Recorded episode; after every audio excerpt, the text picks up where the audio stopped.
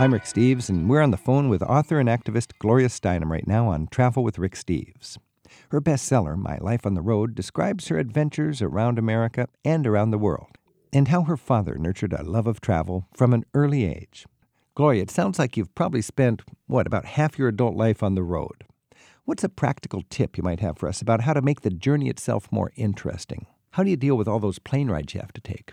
Well, I think if you kind of look at everybody on the plane is a little society in which everybody's playing a role, and you can kind of figure out who are the business people and who is the flight attendant who has been doing this all her life and who is the new one and people also tend to dress the way they are going where they are going you know so mm-hmm. people in blue jeans are more likely to be going to LA people in suits are going to DC there's even a weight difference have you ever noticed that on uh, uh, you know people going to California way less than people going to the Midwest you know, I'm way overgeneralizing. No, but, but I've noticed But just that. observing is interesting. What about you've been in more hotel rooms, as you mentioned in your book, than the Gideon Bible? Um, what's how do you settle into a hotel room?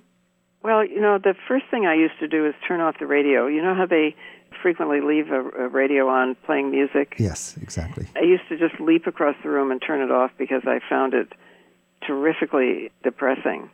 And it took me a long time to realize that since I didn't find a car radio depressing or the sound of television depressing, it was harking back to my childhood that the sound of the radio was the only mm-hmm. sound in the apartment with my mother.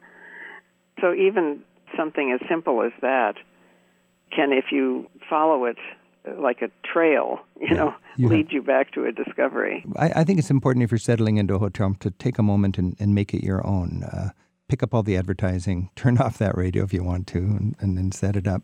Mm-hmm. You know, maybe bring something with you, a cup or a scarf or something, or a candle. Yeah. Something that can make it your own. I've got a very old fashioned alarm clock, and I just, even though I'm famous for packing light, I I take that along even though I don't need it because it, it's just mm-hmm. my. No, that's interesting. I think that's true. We need some homey objects. Yeah.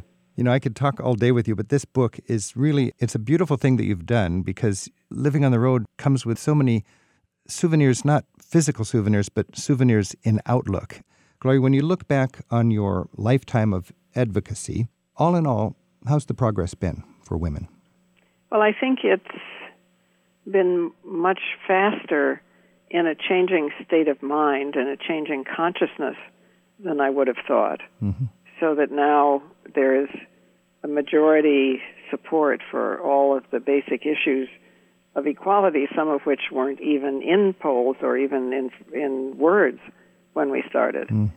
But since we do have the majority, I would have thought that the remedies or the laws, the practices would have changed more. Mm-hmm. What I didn't account for is that we have a very imperfect democracy, to put it mildly. So mm-hmm. the majority will is not only not always what's expressed, and also that the advocates of the old way of the old hierarchy are quite fierce, and even though they are outnumbered, quite powerful and often have access to a lot of political contributions.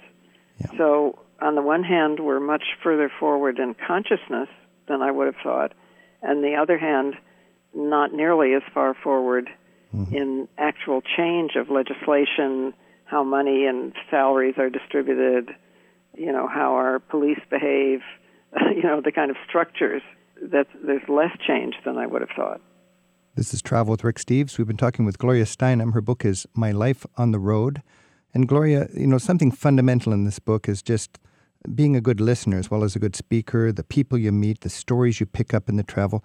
Could we just finish our, our little uh, discussion here about your book with uh, the story that you tell so vividly about the woman with the big purple Harley motorcycle? Oh, yes, yes. Yes, perhaps your listeners know what I did not, which is that there is in South Dakota this massive, massive yearly group of motorcycle riders from around the world, huge numbers, you know, literally hundreds of thousands, converge on these highways which are so straight and so such a grid from mountains to meadow and so on that they're recognizable from outer space. and there were a group of us uh, who had come to a Native American powwow, which was celebrating and trying to restore the equal position of women in society. So I couldn't I, I couldn't figure out why there were all these folks in black leather and tattoos and chains and nose rings and so on on the plane. But once we got there, we discovered we saw motorcycles around all of the restaurants and so on along the highways. And we discovered that there were, you know, this was this huge, huge global motorcycle rally, which I have to say, even though we were strong, daring women, we thought kind of worried us because we'd seen movies, we understood or thought we understood that motorcyclists were maybe a source of danger. So when on the last morning I went into the dining room of my motel trying to be calm and open minded in a room full of leather and chains and tattoos, I was totally surprised when a woman at the next table, an older woman, a biker, an older biker chick, came over to me and said, "You know, I really enjoy Ms. Magazine." She said. I just sort of couldn't believe I was hearing this, and that she said her husband also read it sometimes now that he was retired. And it turned out she had recognized Alice Walker, who I was traveling with, which also I never would have imagined. But what you're speaking of is that she looked out the window and pointed me towards a purple Harley very proudly because late in her married life she had finally been able to travel on her own motorcycle as opposed to on the back of her husband's motorcycle and that was her purple Harley. She was very proud of it. And she said, "Oh, you should see my grandkids when grandma rides up on her purple Harley."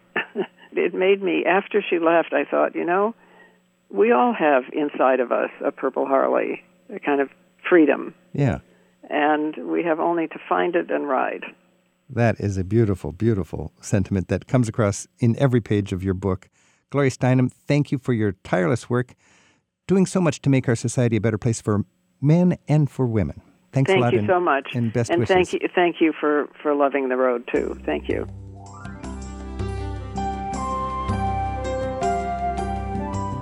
Each year, Rick Steves tour guides take thousands of free spirited travelers on escorted tours through Europe, one small group at a time. This year, you can choose from more than 40 different vacations in Europe's best destinations, from Ireland to Greece and practically everywhere in between. Begin your next trip at ricksteves.com.